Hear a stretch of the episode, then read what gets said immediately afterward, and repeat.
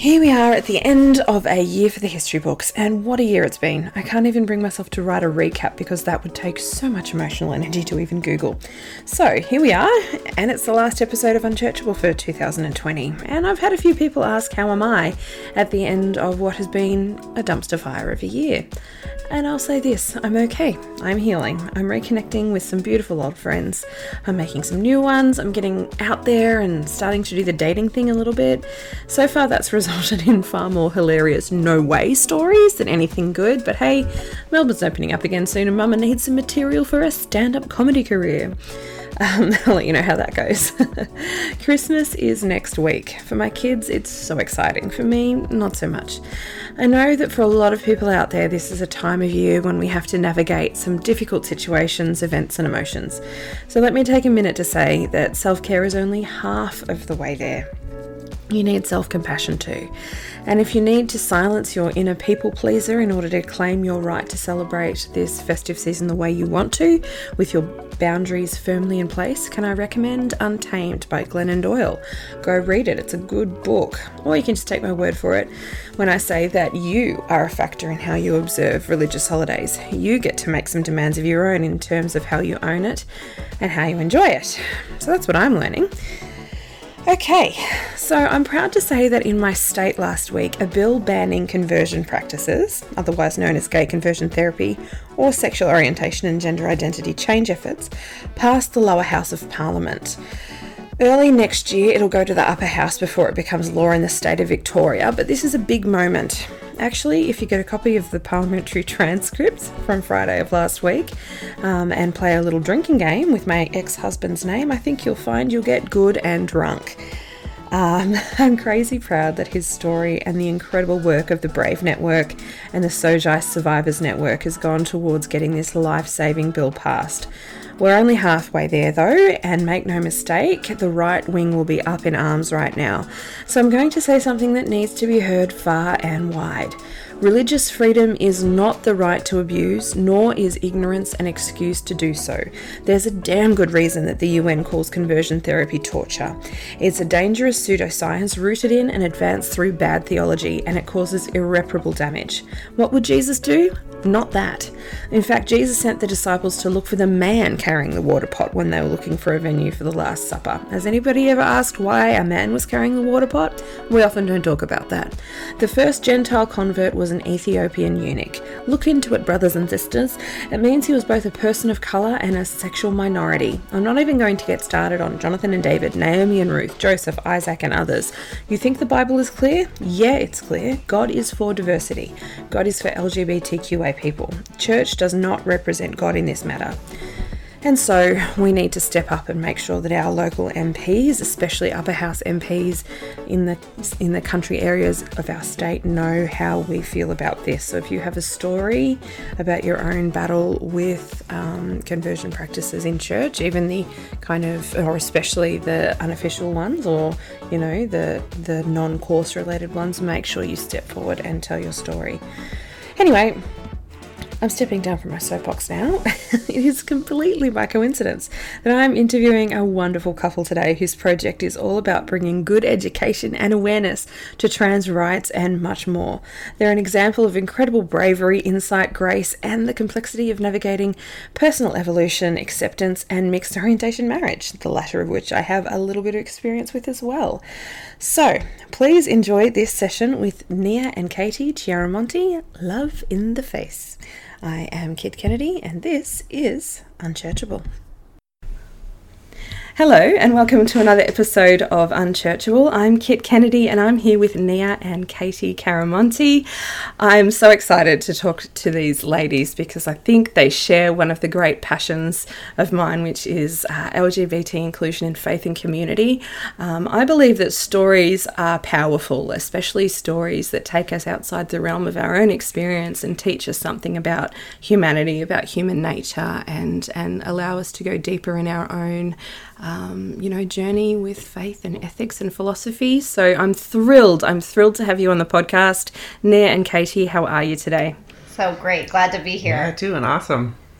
Now, why don't you tell me a little bit about yourself and your your little family? I note that you've got a couple of kids that are, are just, you know, I, I use air quotes, just in bed asleep now because it's 8 p.m. where you are and not where I am.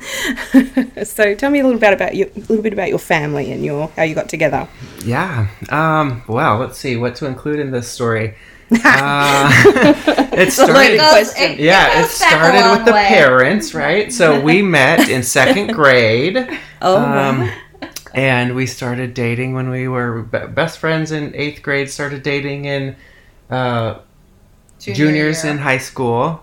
Um, went to the same college. You know, we just really loved each other. Yeah. So- and we did. We really did. And uh, we got married when we were 21. And Oh, babies. yes, babies, babies. babies. We didn't Yeah. think we were babies, but we were babies. Yeah, And uh, I think we, you know, maybe waited three years for our first kid or five years. I can't even remember now, but. Um, And waiting is a is a, an interesting term. yeah, right. it? Yes. Uh, yeah. You're yeah, you're supposed to um, get some good alone time, but not, don't wait too long. yeah. I think was Right. the was the instruction. So yes, that's yeah. it.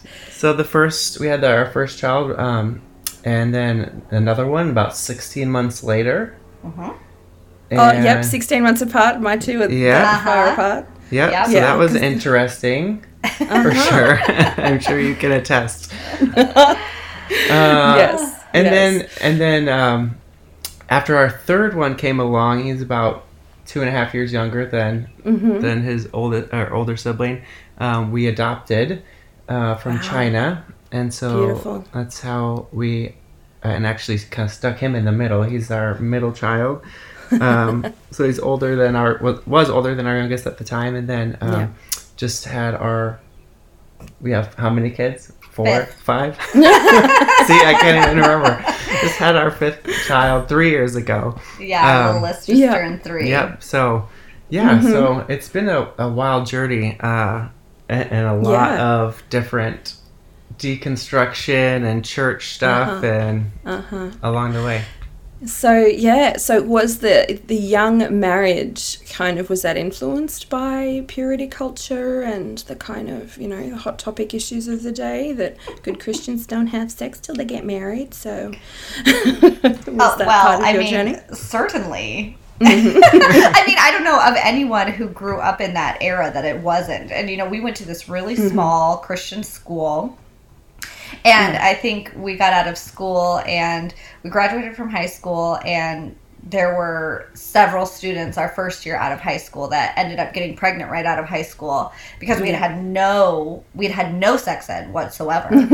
And so it was like how did this happen? Because none of us knew anything even about safe sex. And so we we were definitely influenced by purity Yeah. culture. And i think that that um, drive to get married eh, Yeah. it, we had a, we have an interesting story though is because we were such good friends for such a long Yeah. Mm-hmm. time too I mean, we were, but as kids, at like, I, we started dating when I was 16, and so we had a rule that we wouldn't even kiss until we were a year yeah. into our relationship. That was, Whoa. oh yeah, we were like big time purity culture. We were like the poster children for conservative fundamental Christianity. Yeah, Christianity. and it wasn't sure. it wasn't forced purity culture. It wasn't No. like a courtship or anything. So Right. it was all all on us to figure that Yeah. out, and we just really dated long enough, and we really wanted to have sex, so we got married. I mean, that's really what it boils down to. Oh, I mean, that's pretty reductionist. I No, can't that's say that we, we just got married for the sex of it. But It's funny though because I laugh because um you know it was kind of a like uh like in Australia um schools are quite secular for the most part. Like you know um and and in high schools you don't have religious education for the most part. Um so when it comes to sex education I mean it was a real statement of faith when you get up and walk out of sex ed like you know and, and then um and then often, yeah, and often that comes back to bite people. But uh, like like you said, um, but what you said there um, about that kind of deep affinity that you've had for each other for a very long time, I can relate with. And I'll tell you a story that just happened now. For everybody else listening to this podcast, Melbourne where I live reopened after COVID this week. It was a moment. I was shocked by the traffic because I'm a new Melbourne resident, but me and my ex husband, uh, we just went out for a coffee together and. Um, we because the kids are in daycare today and we're both working so we're like you know we'll take an early lunch and we'll um, you know have a coffee together at an actual cafe we'll sit down and um, we and then i was like okay i've got this interview we've got to go and so I, I was like oh you better go pay. And i just assumed that he was going to pay for me and he laughed and goes well you better pay too. And i realized i was like oh holy shit, we're not married anymore. Mm-hmm. and like, because the deep affinity is still there, even post him coming out as gay. Um, so it's it, that kind of affinity took us into a genuine, uh, a genuine marriage. And, you know, regardless of the complexity that lies in, mm-hmm. in a person's personal journey, that, um, that connection can be very real there. Um, so you two run uh, a number of Instagram accounts, I note. Uh, Nia has one. Katie has one. You both have one called Love in the Face. Now, it's not like in your face kind of love, it's about love in the face of fear and misunderstanding and, and homophobia and transphobia. Um, can you tell me about how that came about? Yeah, I think um, so. Let's see, I came out uh, two years ago this last week, really at, at large to my family anyway. Um, Katie before that, and we can talk more about that any mm. of that. Um, but I think in the last uh, year or so, I I've been out at work, and you know I I'm um, the director of human resources at the the place where I work, and so I'm very visible, and I, I had a lot of people coming up and asking, you know, hey, can you help a friend who has a kid who's coming out and, and that sort of mm-hmm. thing. And I think rather than just keep saying, um, sure, you know, I'll, I'll, just give them my number, um, mm-hmm. we decided that we would create this website uh, that would uh, be a support for the trans community that we're we're yeah. a part of, um, and something that we wish I think I wish I would have had when I came yeah. out. Um, mentoring, someone to talk to, um, yeah. and just listen yeah. and help and be available. Mm-hmm. And that's how a lot of beautiful things come about, isn't it? It's going, oh, I wish somebody did this, and then this uh, holy shit moment, I suppose, of, oh, I'm someone. Maybe I should do it. So, um, for those who haven't been along to your site and, and knows, um, because I, I don't believe it's ever my job to out anybody, are you comfortable telling me what you came out as? yeah, I'm a trans woman. Yes. Um, and yeah, it's it's been an interesting journey to say the least. Yeah. Yes. Now, I, I, liked the post that you put up um, on your socials this week, helping around the language. Because a trans woman is what you are. Um, and for some reason people have real issues with with the languaging. And um, I, I, think this is why it's important to talk about it because there's there's other things that we're used to saying. There's other ways that we're used to interacting. But this area of transgender or non-binary is a tricky one for people um, and it shouldn't be but the only way to make it not tricky is to actually talk about it. Mm-hmm. Um, so, uh, Katie, you said, and you came out after Nia. What do you mean? Well, I would say I, I, I would say, for me, coming out was one of those things that was like by default. I wouldn't even say yeah. that you that you even come out as the spouse of a transgender person. Yeah. You just are kind of taken along for the ride. So oh girl i understand. Yeah. Yeah. My husband, yeah yeah. Exactly. Yeah there's just this kind of it's a really interesting there's so much attention put onto nia as she's transitioning which is rightfully so. I mean i mm-hmm. i don't think i ever even stopped to think about my own sexuality, my own gender until yeah. Nia came out because, you know, here I am. I've been basically married or betrothed since I was 16 years old. You know, I knew I was going to marry this person. Exactly. I mean, that's what it felt like because yeah. you're 16 and at 16, I mean, I'm a real deep feeler. I'm a real mystical human being. And so yeah. I knew at I mean, I knew probably as early as 14 I yeah. was going to marry this person. Yeah. And so I never even questioned, I never even thought to think about what my gender yeah. or sexuality actually looked like until she came out. And then I had to think, oh, oh wait a second. I've been attracted yeah. to a trans woman my whole life. I've been yeah. attracted. So what does that mean? And so there's not a lot, you know, when you have to go searching for your own gender identity and sexual identity, um, the supports for that are, I think, minimal you know, mm-hmm. there's there's yeah. good supports for people that I think have a general idea, but mm-hmm. the supports for people who go, okay, well now I'm in a relationship with a trans woman whom yeah. I love and I'm mm-hmm. attracted to and I want to stay in a relationship with. So what does that yeah. mean for me? And there's not even any I mean, I didn't have even any sort of language to even begin to describe that. So I would say as far as my own coming out goes is mm. that I'm still in the process of doing that with myself.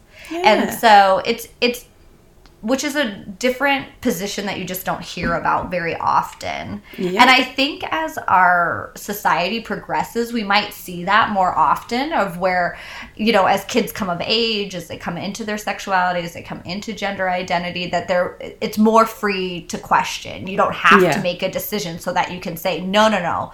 I have to defend who I need to know who I am so I can defend who I am, which is absolutely mm. valid. That yeah. uh, and many people do know from a very young age. But yeah. for those of us who question, there's not there hasn't historically been in my experience a good place to go. I don't even yeah. have language for what I'm going through. And and in many ways I think so many people can relate to that because we mm-hmm. operate in binaries yeah. And so many Gosh. of us live in the gray, you know? Yeah. Yes. Gosh. And it's really hard to move out of the binaries, especially when they've, you know, I did an interview with Jonathan Merritt uh, a few weeks ago, and he did this whole beautiful wrap up about not seeing things in the binary anymore. Mm-hmm. And in the wrap up of the interview, I reverted straight back to binary in terms of sin, not sin, good, not good, yep. helpful, not helpful. And I was like, oh, there you go. I've just undone all that good work, and I'm going to have to like. but it's a real thing to to get our heads around in in a lot of different ways. Um, mm-hmm. This this idea that something's either one or the other, where you know what, life's just complex and um, I I also I also have seen a photo of you two together as teenagers and then you two together now. You're both gigglers. That's really cute. Um, and i have to say um, it was very reminiscent of because I've got another friend that I recon I reconnected with after several years and like it was more than a decade. And during that time he had actually transitioned. And he's now a he's a trans male. Um, and to me I looked at this person and I was like this is the most comfortable I've ever seen you look. Mm. um, and it, like it, it didn't make sense to me how he'd ever felt comfortable before. Mm. Um, and in that moment, I thought, oh, I've got to understand more about gender dysphoria and about what it is like for people so that I can be a better ally. Um, because churches is a place that must be just so hard mm. For transgender people on either side of the kind of transition journey, however they choose for that to look. What was it like for you, Nia? How when did you know? And what was your journey with faith and church like throughout this process? If that's not too hard of a question, yeah. You know, if you like, need how much time do you have? um, let's see. So I think one of the hard things for me was not having maybe a, a typical journey um, that I would mm-hmm. see. You know, I grew up in the we grew up in the 80s and 90s, so there wasn't a lot of representation of of this on yeah. television and stuff. Um, so you know what I am seeing is you know Jerry Springer and and all of this other stuff that doesn't make a lot of sense. And so mm-hmm. when I when I finally got to the point where I started to come out, I the dysphoria that I felt. I guess maybe I didn't have a word for it. Um, Yeah. But I also was happy with my life. Um, I Mm-hmm. you know I, and I and I I heard these stories of oh I I knew when I was three and I just never looked back and or you know I you know just was so dysphoric my whole life and had so many you know Yeah. depression and all this and I really didn't hold on to any of that. I didn't have any of that Yeah. and um, so it was kind of hard for me to get where I could go. Oh, I do see these things that maybe I wouldn't categorize as dysphoric, um, but they're things that are taking up a lot of mental space. You know, I'm thinking about. I'm, um, you know, I may not be. I I love my life. Uh, Yeah. but that's not that doesn't mutually exclude me from also needing to Yeah. transition um, so i think i had to kind of work some of that stuff out and for me the church environment um, i grew up very charismatic so I started in a charismatic church that was i don't know um, if you've ever watched jesus camp uh, I used to be going around Or, or if you've ever lived Jesus yeah, camp. live Jesus I mean- can't. That's right. um, so yeah, if you if you understand the charismatic, you know what I'm talking about. And I, Mm-hmm. I grew up in this environment. It's very, it felt very clicky uh, Yep. and and very just odd. Um, but of course, I went to church camp, and I did feel like I I found something there at one point in my life, Yeah. and, and whether whether or not I would use the same name for that now. I, I wouldn't, but Mm. um, it's something that I think has stayed with me and given me a faith. And I think initially when I, I Yeah. had connected with you, I, I really connect with your tagline of you know church is, is a hell no, but faith is faith is a yes. And Yeah. Yeah. for me, my faith has kind of had a through line ever since I was young. That I I realized I was talking with somebody recently, and they asked. I think it was actually you. You said, "Are would you label yourself as a Christian?" And I said, um, "I said I, I don't think so." But I I also my faith, my faith has changed a lot in terms of the theology I believe, but my faith itself Yeah. does not feel a lot different than it was. Um, so grew up. Oh my in, gosh, I just had an identical conversation with Patrick um, like a couple of days ago. I was, because our bedrooms are just across the hallway, our kids' room is in between. And I said to him, I don't, Are you a Christian? And he goes, Nah. And then he goes, hang on, yeah. and and he said pretty much the same thing. And um, you know, the structures that have supported the, the structures that kind of surrounded us, you know, five six years ago are com- completely been obliterated um, in terms of of you know their presence in our life. They're just not, um, and it's especially easy during COVID nineteen to just stop going to church. But the the depth that we've gone in our faith, um, and I say ours, it's very much individual now, but we've gone to a deeper level and had to scrutinize things to a deeper level. So that through line is is still there, but you know, yeah, it's a complicated. When people ask you the question, I, I go post Christian. um, yeah, define that. define that for me, please. no, no, let's just leave it grey. Yeah, but you know, I kind of yeah, it's it's a really tricky thing to explain, isn't it? But I, It- I can it relate really hard. yeah, it, it's it's been interesting, and you know, I, we came. I came from that charismatic background. Katie did not have that background. Um, we kind Yeah. of met in an evangelical, you know, Christian school, um, and went to an evangelical church after we graduated, where Katie worked and Yeah. had and had grown up. Um, and she can tell you more about that. But you know, I I, I think looking back, I just never bought into the system of church. Yeah. Yeah. And so it was easier for me to let go of that in the end. And Yeah. I, I don't know that I let go of it as much as it was yanked away, but um, Mm. I think I do think I, I ultimately made the choice to let go of it in the end. Yeah. Um, so really, Yeah. yeah. the last, the bulk of the coming out has happened in the last uh, three years. Yeah. And in that time, Katie uh, was preaching at our church that we were at, and we were both leaders there. And um, Mm-hmm. Yep. yeah, we can tell you whatever you want to know and are curious about about that process. Okay, well, um, before we move on to that process, I suppose um, it's interesting that you raised the Jesus camp analogy um, because one of the analogies, like literal analogies, that was used at so many youth camps over the 90s and 2000s. Um, when I was, uh, you know, young whippersnapper, was the Matrix analogy, the red, pl- the red pill, blue pill analogy. It must have made your heart just sing when the Wachowski sisters Oh, yeah. Oh, and said that that was actually a transgender totally. analogy instead of this kind of um, type of Christ salvation analogy that the whole world had used it for. Yeah.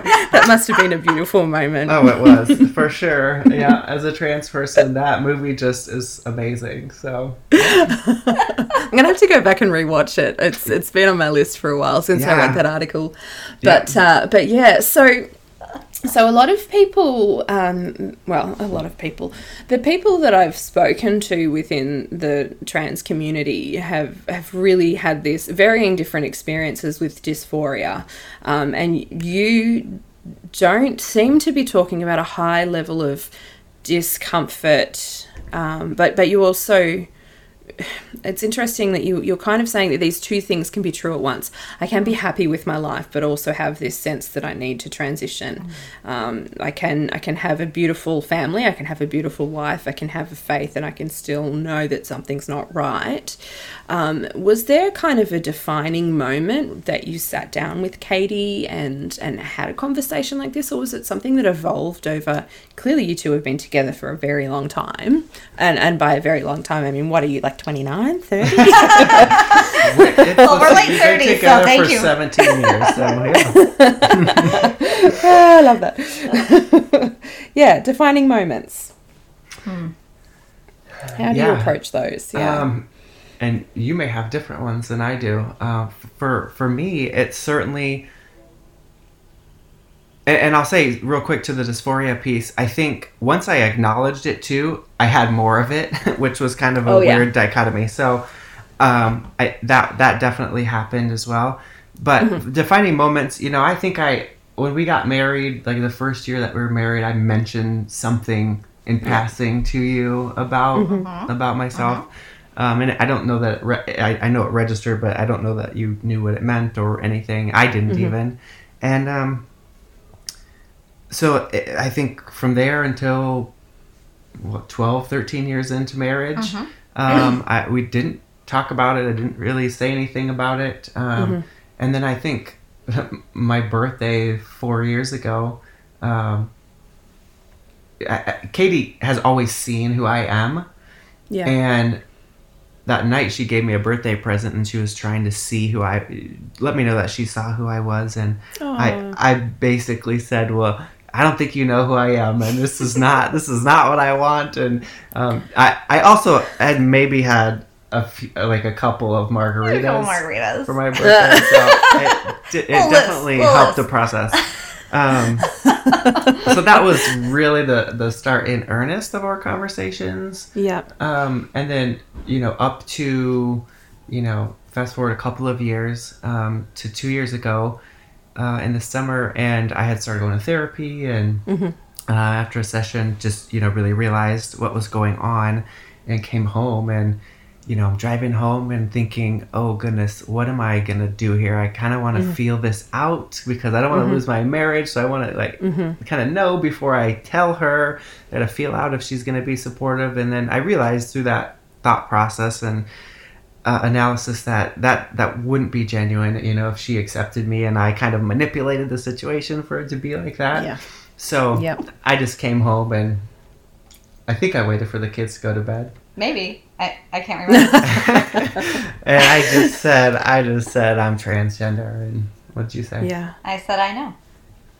Wow. yeah. Yeah. Yeah. So at that point, I mean, she, I I think you had really had seen w- and yes. understood what was going on more than I did. Yeah. So That that's that's interesting. because really, at this point in your history, what we're talking about is a mixed orientation marriage. Um, and again, this this wasn't word. I didn't have words for this when I was going through it, um, and you know I. And I'm because I'm a nerd. I always search for terminology, um, but I, you know, because it was when my husband and I got together, when we started courting, we, we courted, um, he said I used to be gay. Mm. And I inherently knew that that wasn't the whole truth, but that it was his truth at that time. Mm. And in my naivety and in my, you know, I'm a good Christian girl, kind of lack of experience with the world, um, I believed that that could be true mm. in my. Uh, I'll just call it out. My good Christian homophobia at that time. I believed that um, you know, I, I, believed certain things about it, um, which I now uh, am happy to name not just as untrue, but as very damaging. Mm-hmm. Um, having walked through kind of his recovery from uh, conversion therapy, um, his was a formalized conversion therapy. Mm-hmm. and now I can kind of see, now that I have words for it, I can go, okay, you were never straight um, we had a beautiful marriage, and you know, in our marriage, our situation is different. Everyone, everyone's everyone's situation is different, but it's interesting for the straight spouse in a mixed orientation marriage. Um, we know, don't we? what was that like for you, Katie? And how did you look after yourself within this time and also support this person that you loved and love so much? Yeah Uh, this is such a hard question to answer because there's very little i mean i love that you say that you're such a nerd and you go searching for t- terminology because i'm the same way i i mean i'm a preacher i was a teacher by yeah. you know in the in the faith and yeah. so my job was to put words around things yeah. that people believed that they, they didn't know how to put words around and i there is no words at, this point. There's just no words. And even if you go looking inside of the LGBTQ community, there's so little words yeah. for the spouse of a trans person who goes yeah. like yeah, I'm I'm in. I'm in. I you yeah. know like yeah because I and I and to be fair, like I am a very flexible person. I yeah. am a very optimistic person. Uh, for yeah. those of your listeners who are familiar with the Enneagram, I'm a seven on the Enneagram, uh-huh. so I'm like, let's do it.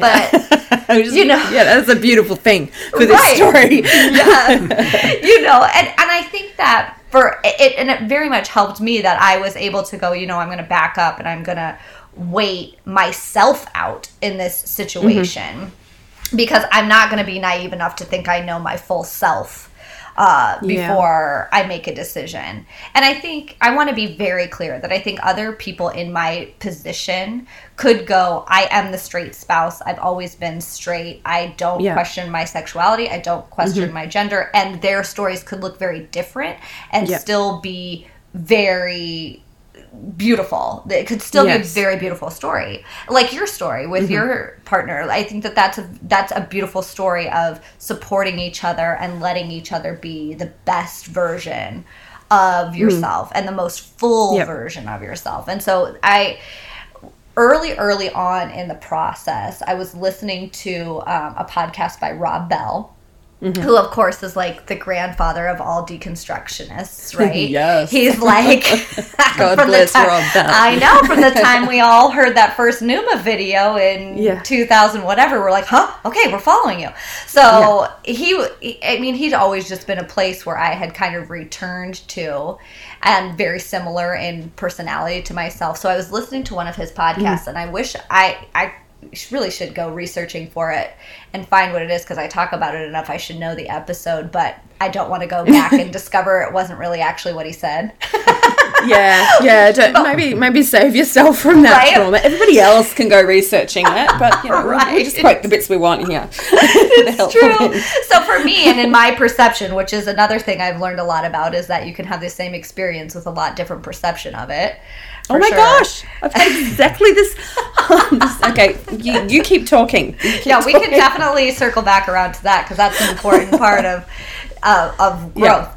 Yeah. Um, but he mm-hmm. he said during this podcast, or what I heard him say during this podcast, was that we're we've been told our whole lives not to follow our desires and that that's not appropriate and that we should, should kind of shut down our desires in order to find Yes. godliness. Yes. And what I heard him say was actually we should find our truest desire and we Yeah. should follow that because that is the spark of divinity within us. It- our truest desire is our spark of divinity, which. God bless Rob Bell if that's really what he said because that was a divinely inspired moment. And God bless me Yeah. if I just made it up because that's pretty Oh good, yeah, I think. God bless somebody, but that, I'm, I'm throwing that an amen.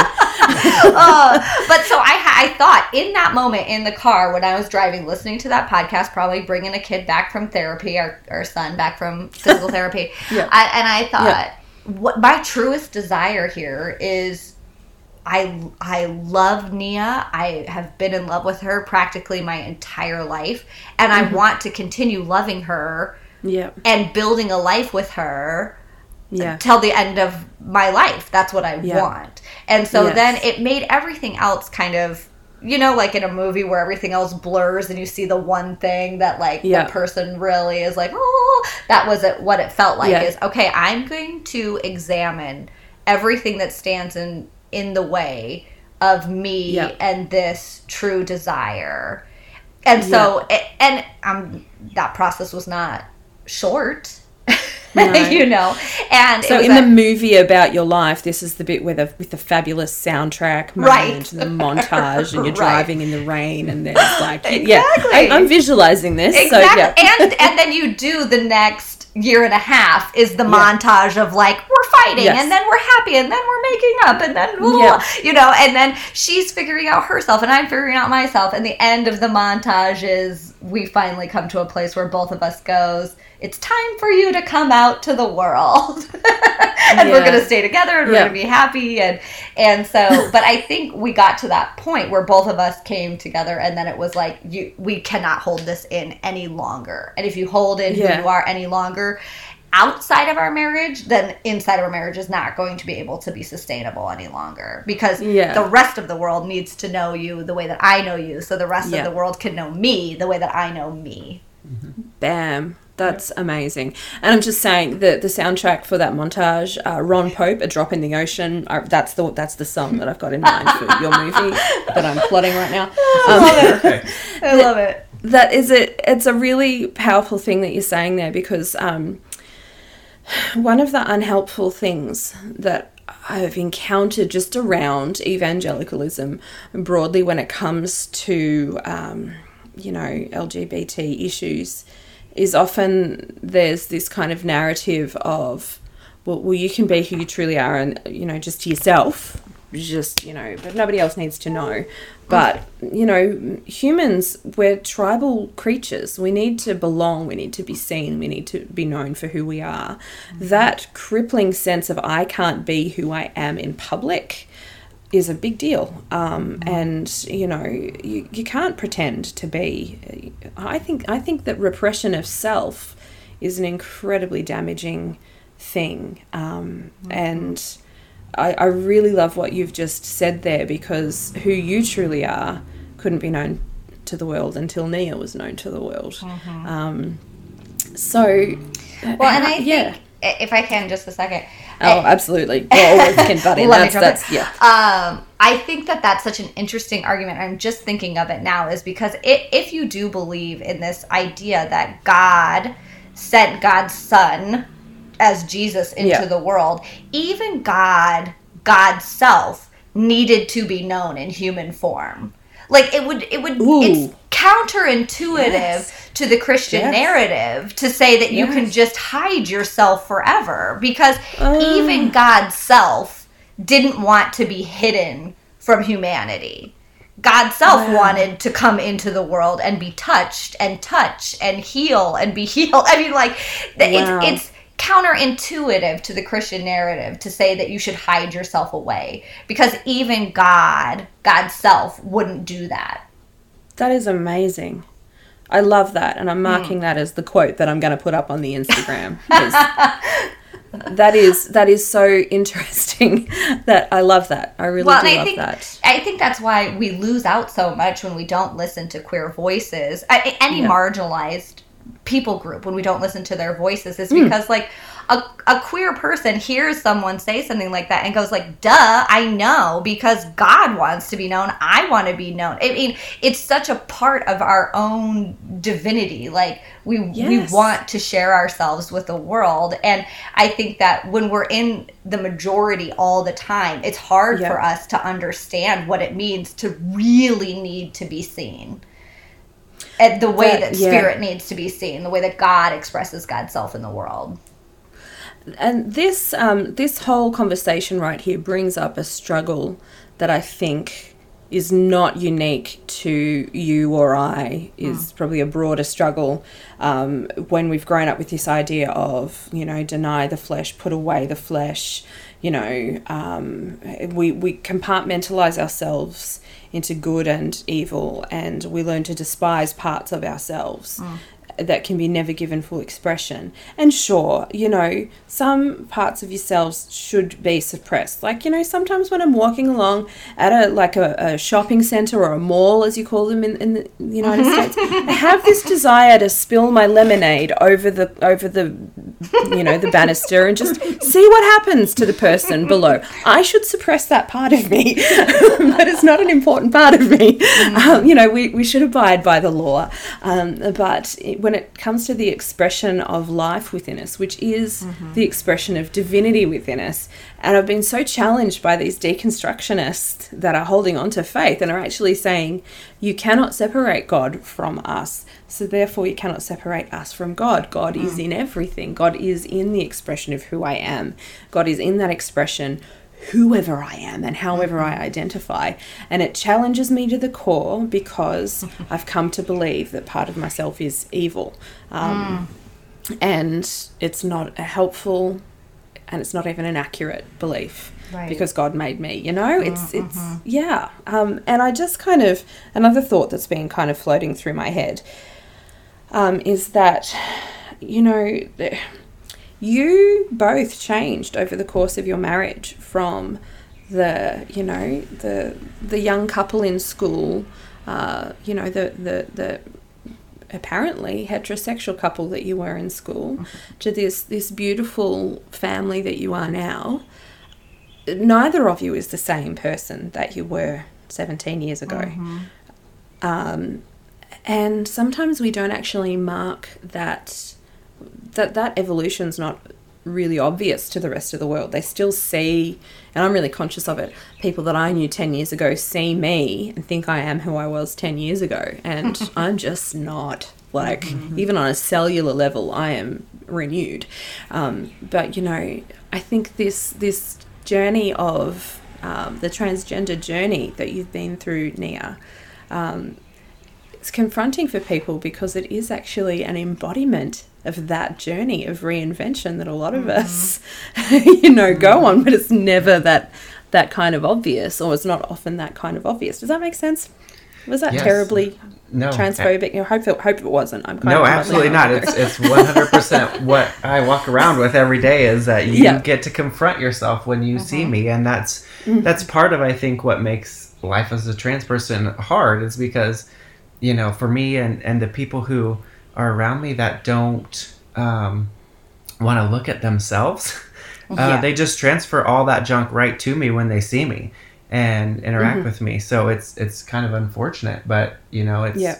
it happens because people don't want to look at their own growth and their own transformation and they're Yeah. confronted with it and so they have they have no other choice but to just push back Yeah, yeah, and this is really um, this is really important, I think, because I was I was chatting to someone from the Brave Network, Nathan Despott.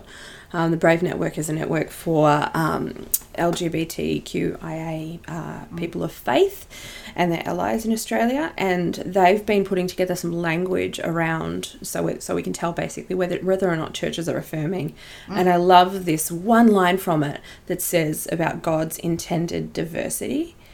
God's mm-hmm. intended mm. diversity. Mm. Mm. And when I heard that, it just resonated so much because when we crush a person's expression of self, we're crushing part of the rich tapestry that, that God intended the human race to be, and that every element of another person um, is is you know it shows us something about ourselves in the manner that we react to them. So you just had so much better words for it than what what I did now. Oh my god. yeah, that's so good. The intended diversity. I think it, it just it so speaks to you know to to even get there. You know, I just love that you're crushing. You know, God when you cru- when you stamp that out. I think Yeah. for me to even get there, I had to get to a place where, um, as you said earlier, I was created. I'm created good Yeah. Mm-hmm. and understanding that you know i Yeah. am a representation of who god is and i think you know the folks who have come out to have not accepted me have said well thank you for coming out because now you can crush that sin that you've just exposed to the world in the light of day and we can take care of it and and it's Oof. rough because mm-hmm. you know it's it's just a completely different place uh, than where Yeah. I am now, which is no, I am good at my core, and I'm not I'm not evil at my core. Um, And actually, it says it I think right at the beginning of the Bible, if I remember right. But Yeah. um, yeah. Yeah, something Very like good, fearfully very good. made. yeah, Yeah. yeah, Yeah. very good. It was very, Very good. good. That's the word. Yeah. but yeah. um yeah it's just a it's a completely you know every every argument that we've had every uh, debate eh, you know it, it, they're not debates anymore for us i mean they're, Right. they're our life uh, but every time we have these conversations with people it ultimately boils down to the other person seems to think that we are just sinful evil terrible people and we disagree with that yeah. Right. Yep. I disagree with that. Um, yeah. And and I think I mean the fact is this podcast will reach the people who are already willing to self-reflect. Mm-hmm. yeah. And where and where this message actually needs to reach the people who aren't. Mm-hmm. and it, because it is when we project all of that you know all, all of that hatred and all of that transphobia and all of that you know negative energy at someone that's not about them. It's about our own you know judgments and the health of our mm-hmm. internal you know self that's that that seeks to take authority over somebody else's expression and crush it. Um, something that that's not in our power to do because we'd be crushing God. Um, you know but I, I'm a I'm a hardcore kind of ally. Um, what do you wish more Christians knew about the trans experience? Broad question. Yeah, As you like it. Yeah, um, that's a hard one. I I think just that it's the same as as theirs. You know, as a, a, a heteronormative Christian person, it's it's the same. You know, we have struggles, we have victories. Um, If our theology is similar, that is, it's you know, it, it it looks the same. Um, the difference is there are a lot of people who don't want us around, which is Yeah. like a big difference. yeah And you know, I you, we try to we've talked to a couple of people here, a couple of legislators because they tried to do some reworking of the laws here in our state to kind of take away some protections recently. And we sat down with them and talked with them, and um, they just didn't know. They, they just didn't Yeah. know what it was like. That you know, they were just flabbergasted that two married people um, were sitting in front of them. They were flabbergasted. Uh, That you we know had that we faith. had faith. Yeah, absolutely. Yeah. And, and it was just like, no, we're we're normal people, uh, but your action is really harming us. You're you're Hmm. making it so my employer can fire me by putting a law Wow. into place, and so I think you know we are. Most of us are very regular workaday people, and um, but Yeah. It's really hard to to move through the world when a lot of people use you as their the spot to dump all of their self reflection because they can't handle it. Um, yeah yeah yeah, because it's actually nothing threatening. There's nothing threatening about a transgender person. Like No. the, the bathroom issue. Mm. Bloody hell, the bathroom issue. Bloody hell. That's so true. I like, you know, yeah. I mean, there's so many just like I think I can call them out as just stupid things that people think.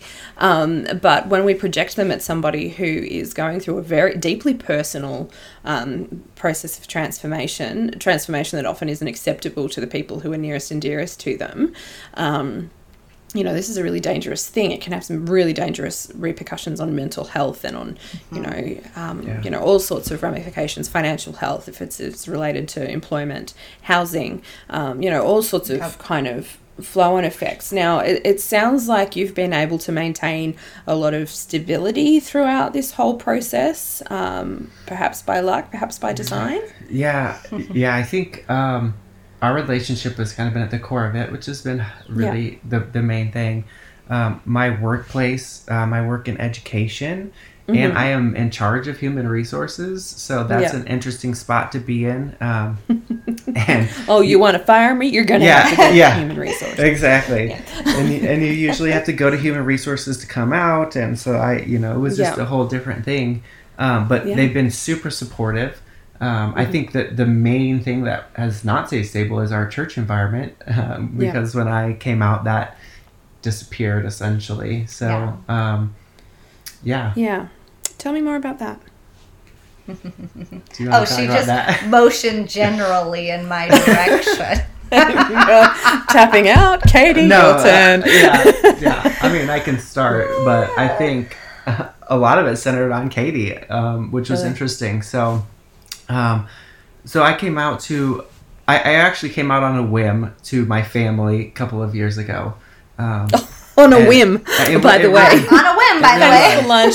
I'm was- transgender. it See was- you later. pretty much went down. Um, I was just angry with something our Yeah. president had done to take away rights, and and I knew I was transgender. Nobody else did except for Katie. Yeah. And I thought some night in naivety thought that if my family knew that I was trans, then they would definitely not support this thing. And Yeah. um, so I just emailed Oh. and said, you know, this is what's happening. And how'd that Um, go down? It didn't. It didn't go down wonderfully. It was like, uh, you know, it. I just wrote an article about this, and I. I think the first day was great. It was, we love you unconditionally. That was Mm-hmm. it. And I'm. Uh, well, that, that seemed better than Great. better than I thought it, it was And if you could go. have just maybe lapsed into a coma for the next three Right, would months, been great. that would have been, well, they grappled with the meaning of that. Yeah. Might have been okay. yeah. The next day, though, I realized very quickly it was, oh, thank you for tell again, like I said, thank you for telling us about your sin. Now we can help you destroy it, and we, you brought it into the light of day. Obviously, w- we'll destroy it privately. Yeah. You don't tell Yeah. anybody else about it, and um, Mhm. That wasn't By your going sin, happen. we mean your personality, yes, identity, exactly. and Who you are. you know, we'll Yeah. kill that. yeah, yeah, and Yeah. and I I'm an Enneagram nine, and there's there's something um, that is known as right action for Enneagram nines. Yeah, And I'm a one wing nine. I don't know what that means, but I'm a one wing nine. Okay. well, for, for me, the, the a right action is you know we, we don't like conflict and Yeah. we do everything we can to avoid it. Mhm. Um, and but when we do go into conflict, maybe on purpose, we're doing it out of a knowledge of it's it's right for us. yeah, Um, and it happens a handful of times, you know, in, in somebody who has this personality's life. And for me, this was one of those cases. And Yeah. I, so I- had got to the point where I deconstructed, you know, all these things where I'm a good person and, and, and all Mhm. of that, and was able to say, no, this is this is me, and fortunately was able to deflect a lot of the stuff that was given back to me. But Yeah. um, you asked about church, I think. So I don't know how I got there. I got to that story. Um, so I ended up coming out to our leadership at church maybe a week or so after that. Um, that I Mm-hmm. came out to my parents because I just kind of knew it was gonna it was gonna Yeah. move. The, the community here, the evangelical community, we you know we're half a million people, but um, it's very small, and so the the prayer chain works very quickly. the Um, prayer chain, yeah. the gossip chain, with Right. you know a Yeah. little bit of prayer tacked on Yeah. sometimes. Can we Yeah. just call that one out? Exactly. Thank you. yes. Um, so I, I did that, and then we ended up um, talking to the. There was ten of us leaders. We ended up talking to the rest of them maybe a few months later, um, and it was an interesting conversation. It was a conversation where the pastor just let everybody go around and say what they feel. which Mm-hmm. isn't a real safe environment for a trans person. Looking back, you know, Oh gosh. there were things that were said that It's hard Did- to get out of your head. they, it just ring. They just ring in your head over and over. Mm-hmm. Um, And this is why um, the LGBTQ population is so at risk of mental health issues. Absolutely. More so if they engage with church, because church is not a safe place No. For people who are queer or questioning or going through this kind of, you know, process of evolution. Um, Absolutely. it, this is incredibly damaging, and I will repeat that as often as it takes for churches to realize the power they have in this moment to damage someone permanently. yep. Yep.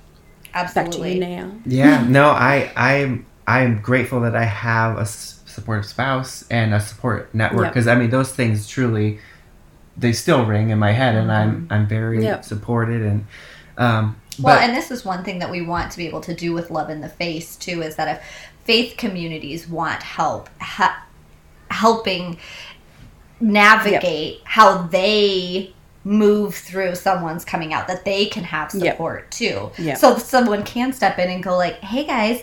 Don't say things like, "Uh, we love you, but you're broken, but we'll allow you Yeah. in here." Don't say Yeah. that shit. That's not Yeah. okay. Like, Yeah. let us help you not Yeah. be assholes in this process. I mean, you said we could swear, so that's what I'm just gonna say. That, that's a fairly mild swear word. I mean, yeah, But, no buts in "I love you," unless there's a kind. But no, that's a comedy routine, not for this podcast. Right.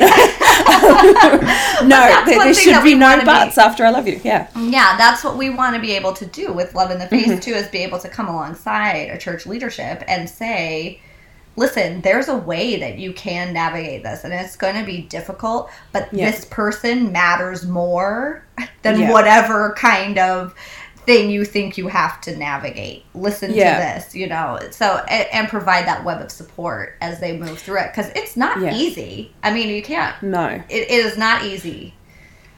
And I think that the important thing to to think about here is who we cast ourselves as in the parables that Jesus taught in the Bible. Because when we hear the parable of the 99 sheep and the one lost sheep and the good shepherd, mm-hmm. we always think of ourselves as the lost sheep. Mm-hmm. But in actually, in most in most cases, we're the 99. Mm-hmm. We're the 99 that are hanging behind and who might be going, well, where, why is the shepherd spending so much time over here? And, you know, but who is that sheep? Like, a lot of the times, the judgmental church, the non affirming church, the exclusionary church is the 99. Oh, yeah. And that one over there is the deconstructing Christian, is the, you know, or the, the, um, you know, the, the Christian who's coming to terms with their sexuality or gender identity and who's coming out and the damage that can be done in that moment is, is profound. So, yeah, that's a thing. So, how can churches support transgender people and LGBTQ people in their journey of coming out? listen, Listen.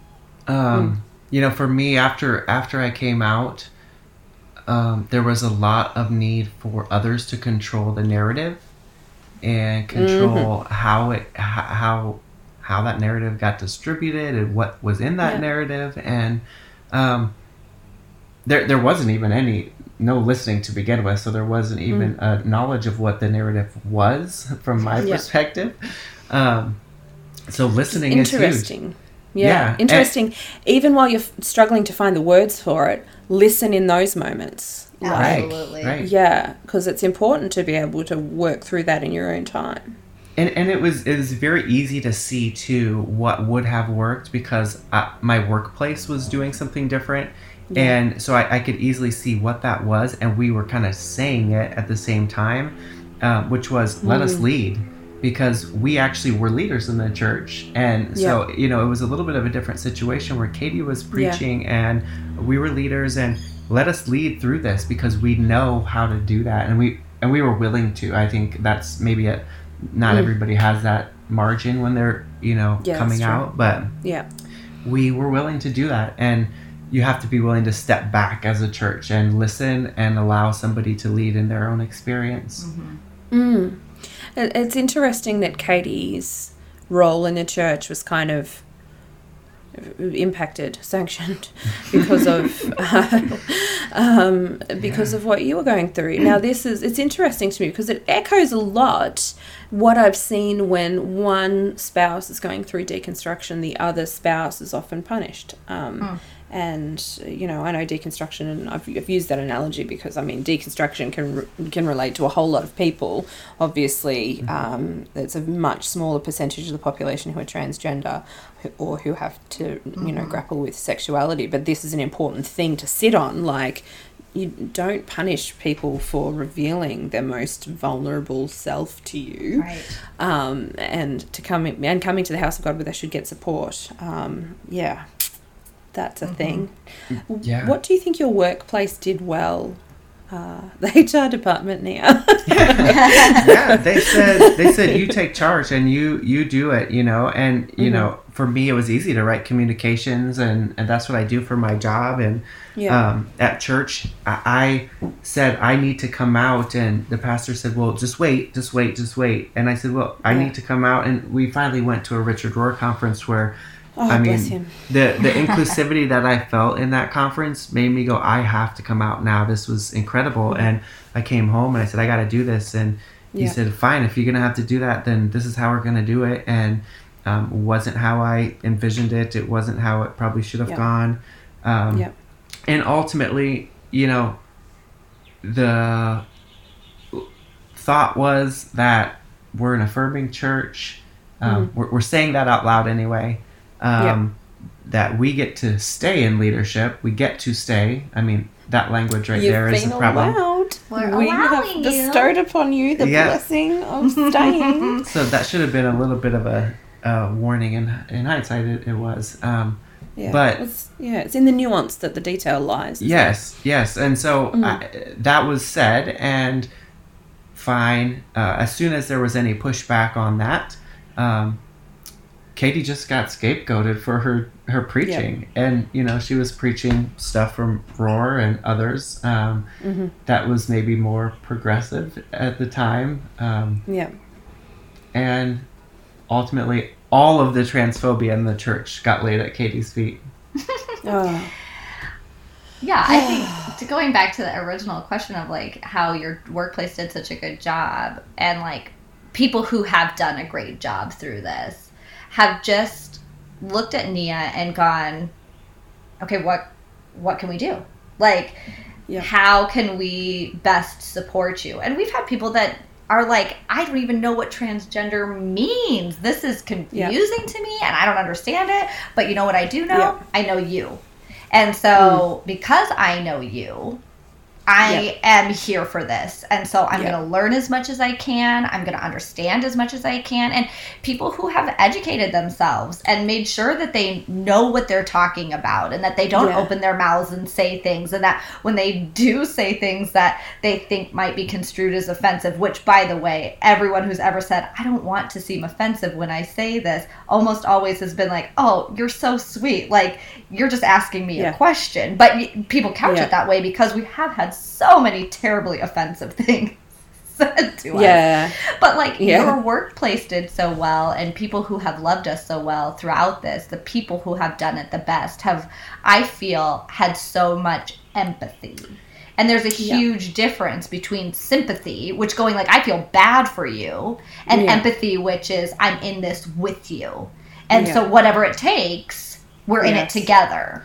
I, Yeah. I think I think the big the biggest thing, you know, there there are allies who it was, it's super easy for to support. Yeah. Um, the biggest thing though is those people who were uncomfortable by me coming Yeah. out to them, who were willing to examine why they were uncomfortable. Um, Exactly. they yeah. didn't put it on me. I, we have a good friend who I came out to her. You could tell she was uncomfortable. She did not put any of it on me, and she took it back. She Yeah. researched, she read, she did all of her own work, examined why she was uncomfortable with it, came back in a week and said, "I get it. I understand why I was uncomfortable, and I'm I'm not as uncomfortable anymore, and I'm going to continue to work on that."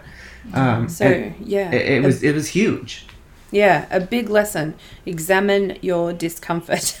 Yeah. Because your discomfort is likely not about the person in front of you, it's about the person inside you. Um, Yeah. And yeah, I, I find that really, I think that's really good advice. Um, I don't know whether you, you relate to this kind of statement. A lot of people, I think we started talking about it before and then kind of went off on a tangent. The the suggestion within kind of non non affirming churches, if you've come out in a non affirming church, um, my suggestion as a Jesus loving human, maybe that's what I am. Um, anyway, um, is get out of non-affirming churches if you're going Yeah. through this journey. Just take a break. Just, just you know, you do you, um, because God is in you. God is, you know, that that's an important thing. But um, the suggestion from non-affirming churches that you just repress the side of you that is unacceptable, um, you know, and we can call it repentance, or we can call it conversion therapy, or sexual orientation, or gender identity change efforts. We can call it what we like. But what we're asking people to do is repress a part of them that actually forms an integral part of their identity. And what the, what happens then? It doesn't disappear. It becomes like an ulcer. It becomes painful. It becomes hidden in shadows. It becomes a bigger and bigger thing instead of being a healthy expression. Um, and when we ask people to repress in the name of God or in the name of the community or in the name of these friendships that they want to hold on to, what we're actually doing is putting pressure on a person to the point where they they cannot tear into and survive. They have to choose one or the other, and you know it's what we want to be able to do is actually support people so that they don't feel like they have to tear in half. Yeah. Like, Right. so they don't feel like that, you know, and that is uh, that's a feeling that you really it's hard to understand unless you've been through it, isn't it? Yeah. Yeah. It's it's it's you nailed it. I mean, that's exactly the description of it. I think for me, after coming out to my family, it would have been way harder to then turn around and, and repress it again. I mean, I it just would have it would have crushed me. Yeah. Yeah. Uh, you would have been un- Yeah. unable to. Yeah. And there's no reason why you should. I mean, I think this is exactly like the conversation about Jesus coming in human form, and that's because God wants to be known. You know, this Yeah. is the same idea is that when we tell people to repress it, that is, it, to me, if I was going to label anything as sinful, I would say that is sinful to ask someone to repress, which I, Yeah. I'm very careful to use that word. But, um, Mm-hmm. to ask someone who is not yourself to repress something that is actually quite beautiful and natural and Yeah. seen throughout i mean we see all sorts of gender diversity and sexual diversity throughout the entire known natural world it's it's Yeah. saying suppress something that is so natural and so beautiful and such a great representation of the divine. I mean, spoiler alert: the Bible is full of it. Hello. It's. Uh, I remember the first time I heard someone say that Jesus was queer, and I thought, "Oh no, we are in for it." And then, oh, you didn't? Oh, really? I haven't heard that one yet. oh gosh, well, there's so. And then you look at it and you go, "This is the reason why Jesus was queer is because Jesus was so willing to say, I'm not choosing A or B. I'm choosing." Everything in between A and B. I'm. There are so uh-huh. many nuances between A and B, and that's a queer outlook. You know, that is Yeah. a queer way of looking at the world. Is Yeah. I refuse to either look at look at either option that you're giving me. I'm Yeah. looking at the full range you can't even understand. And Wow. that's a beautiful way of looking at the world and that's what Yeah. Jesus gave us was the permission to look at the world that way in love. Yeah. And I'm sure, like, uh, I think a lot of people would really struggle to see Jesus as a sexual being, if any. You know, but God Oh, invented girl, sex, guys. I don't know. Jesus whether- as a sexual being. I would totally go there.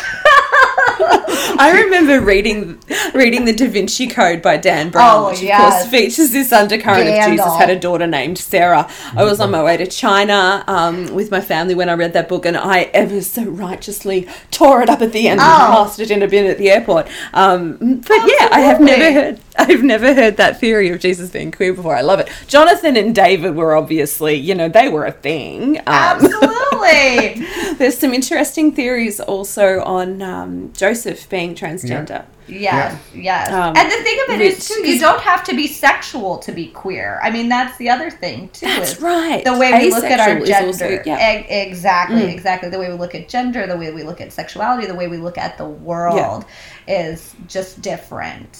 And, and good. A- And, Mm. Yeah. holy. It's holy. Yeah. Yeah. I like to be, a, yeah. Hmm, I really like what you've just said there. I'm going to have to do some reading on this. Um, there's just there's just so much in this kind of topic, and you know, I chose to kind of keep my podcast under an hour, and I've just kind of stretched it out to an hour and fifteen. I can see this becoming a two-hour podcast in the future, but um, you know, that day's not today. so I think something that I've I always ask um, I ask people because I because I've learnt from a, a beautiful um, trans woman that I am blessed to know.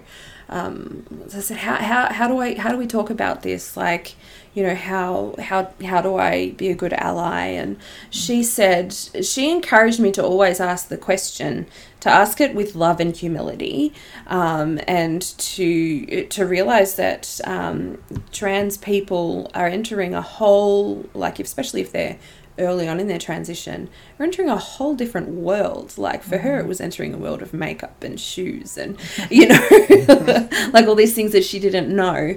Um, so to be able to actually enter these conversations with humility, um, to be able to learn how they're comfortable being addressed in terms of pronouns, um, to for me, refusing to use someone's dead name. Mm-hmm.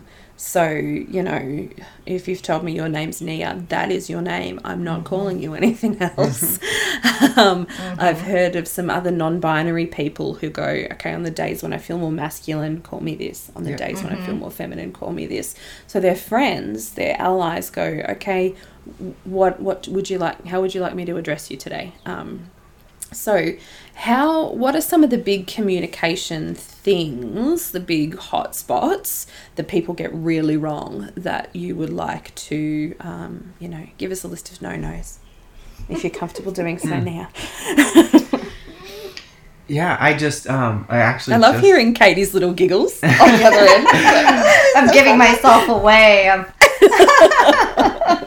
I just wrote a chapter in in something that may be a memoir or something someday about dead naming. Yeah. And I think that is yeah. really one of the biggest things because what dead naming does to somebody is it immediately, for me, it immediately makes me feel doubt about myself yeah. and who I mm-hmm. am. And it makes me go, why am I not seen this way? Because this is what I'm trying to be seen as. And maybe now I need to go above and beyond what I actually want to do yeah. to present a certain way and, and, go outside of myself, which isn't good. I mean, it, yeah. we lose ourselves in that process just from mm-hmm. one dead name. You know, mm-hmm. I can mm-hmm. have that line of thought. Yeah. So I think that is a huge, huge thing. Um, yeah, asking pronouns is is super important because mm-hmm. you know there are so many different ones now, and you know non-binary folks. Um, yep. I, yeah, I don't. I don't know. I mean, those are. I, I'm pretty simple. Like they're. mm-hmm. you know we're, we're dealing with this stuff at work with language inclusivity and policy yeah. and stuff and um, it's it does boil down to some very simple things that if done consistently can make all the difference mm-hmm. yep yeah. yeah you know mm. i am huge i'm very passionate about names i think names there was a time where our families were saying or certain people in our families were saying uh, we're we're happy to have you around, but we just can't change this name. And there came a yeah. point where I just said, "Excuse me, excuse me." Yeah. You call dogs by their correct name. Like this is this is a fundamental building block yeah. of human yeah. relationship to call yeah. someone by their name. And as far as I'm concerned, if you cannot call someone by their name, you do you don't have relationship with them. Yeah. So and especially. I would say to any trans person, and this is very difficult and it is heart wrenching. But if someone mm. cannot call you by your name, they should not have access to you. It's like the, the it is the absolute first entryway to relationship with you. That's how yeah. I feel as an yeah, ally. I yeah. mean, I would go to the bat for that any single day. And of that's the why we started Loving the Face because Right. I can talk to a trans person and say, I totally get not wanting to cut that relationship off because I Yeah. wouldn't either. And Katie can say, Well, you should value yourself enough to cut that relationship off. And we can have that dialogue with somebody because we had it with me. I mean, Right. Yeah. And we can say to parents and to friends and to clergy members, like, even Yeah. if you disagree with someone, you're not getting anywhere if you can't at least say their name. Yeah. Say their Yeah. name, say their pronouns, and for goodness sake, stop asking what they're doing with their genitalia. Yes. Like, these are. They, Oh these my are gosh. just- these are the three things names, pronouns, and just don't ask about something you don't want to talk about yourself. Because you Yeah. have brilliant lines for for that. I feel like. Yeah, I just I just say we'll talk about mine after we talk about yours. Yes. That pretty much shuts down the conversation. that is so funny because um, when I was pregnant with my son, I look when I'm pregnant, I'm just I'm like the Goodyear blimp, like I'm freaking huge. and um, I remember being in the line at the drugstore, the chemist. Use these both American and Australian terms, and there's all these women were talking about my body and oh, you know, carrying fluid here, are you're doing this, carrying height, blah blah. You must be about this far along, or are you sure it's only one? And they're talking about my body, and I was I just stood there, and then eventually went, "Are you all done? Because I've got some comments about your bodies." And my goodness, didn't the crowd scatter? like, you know, Exactly. um, but it's it's about personal agency here, and you know, nobody has the right to dictate how another person looks or dresses or grooms themselves or any of these things. Why do we think we have the right to ask about their genitalia? Right. Oh my god, this is Absolutely. horrific. Yeah. So yeah, there's there's a lot of uh, there's a lot of lessons here, but I think um, I think it's a conversation that uh, I'm really glad that you two have stepped into this this place, and especially a, it's a fairly fresh thing in your lives. Like mm-hmm. you're still navigating this, I'm sure, with mm-hmm. your children and your your tribe and and stuff like this. So, so to step into the void here in a very you know foundational time of the next chapter of your lives, mm-hmm. it's a very brave thing to do, um, and I, I truly do thank you for for doing that as as a service to you know other people uh, that are kind of coming along this journey or that will come along this journey, but also to churches that are willing to sit back and Christians that are willing to actually examine their discomfort and go, how can I be, you know, a better ally? How can I be a safe place for LGBT people? Um, and I think, you know, examining our own discomfort and not making it about the person in front of us is a big learning for me from this and also um, from this chat and also about not crushing the ways in which God reveals the divine to us because Yeah. it's right in front of us. What is life like for you now, Nia, now that you're living as your true self? It's um it's wonderful and terrifying. you know, it's it's a whole new set of things. Um, I think I just I've been out. You know, I, I've used the women's restroom for the last year and a half. I think just last week I said to you when I came out of the bathroom that was the first time I looked at myself in the mirror and there like I stopped long enough to look in the mirror. So you Wow. know, just just a lot of new things, but you Yep. know, I nothing that I would ever trade back. Um, Yeah.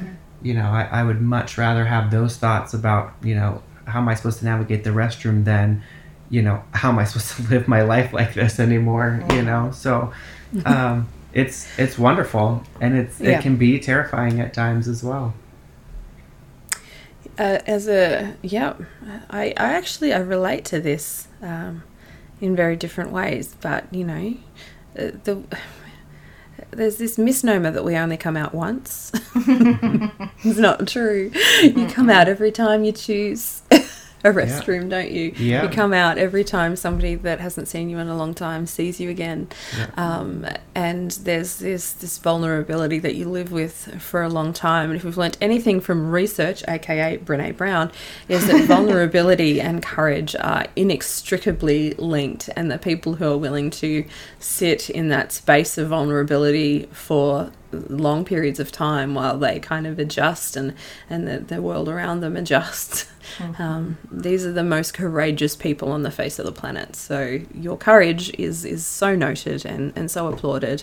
And i love seeing the dynamic between the two of you of you as you've embraced this um, this this journey of evolving together. I think the healthiest couples are the ones that evolve together and see the evolution in each other and see the growth in each other and applaud it and make space for it. And you've just done that so beautifully. So, thank you for sharing your journey with us today. Tell us about where we can find you on the socials and on the interwebs. Yeah, um, you can go to lovingtheface.com and learn all about you know the stuff that we offer, um, and we're pretty much doing all of it for free. You know, we want to while we still can. Uh, we want to be able to help churches, help businesses, help trans folks, and others who are in the process of coming out, um, family members.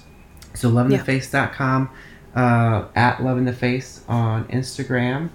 Um, my Instagram, my personal Instagram is at finding.nia. Mm-hmm. I don't know.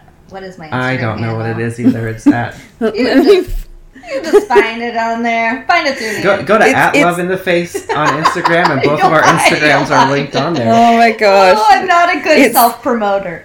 It's at Katie Chiaramonte, which is go. K A T I E C H I A R A M O N T E. She knows. That's the first time I've read somebody's Instagram handle to them on this podcast. So there you go, guys. You heard it here first. um, yes, look, I, I jump on, um, you know, jump on those socials, follow along. Uh, you two post such wonderful content and are really open and honest about your journey. Which, um, again, vulnerability is courage, and courage is something that that you two have in spades. So, thank you so much for coming along today. I feel like we could have delved into the theological and cultural aspects of this to a much deeper degree, but perhaps um, that is something that you'll have to follow along on the website and their socials for Katie and Nia. Thank you so much for being on Unchurchable today. I'm, I'm Kit Kennedy, and we'll catch you next time.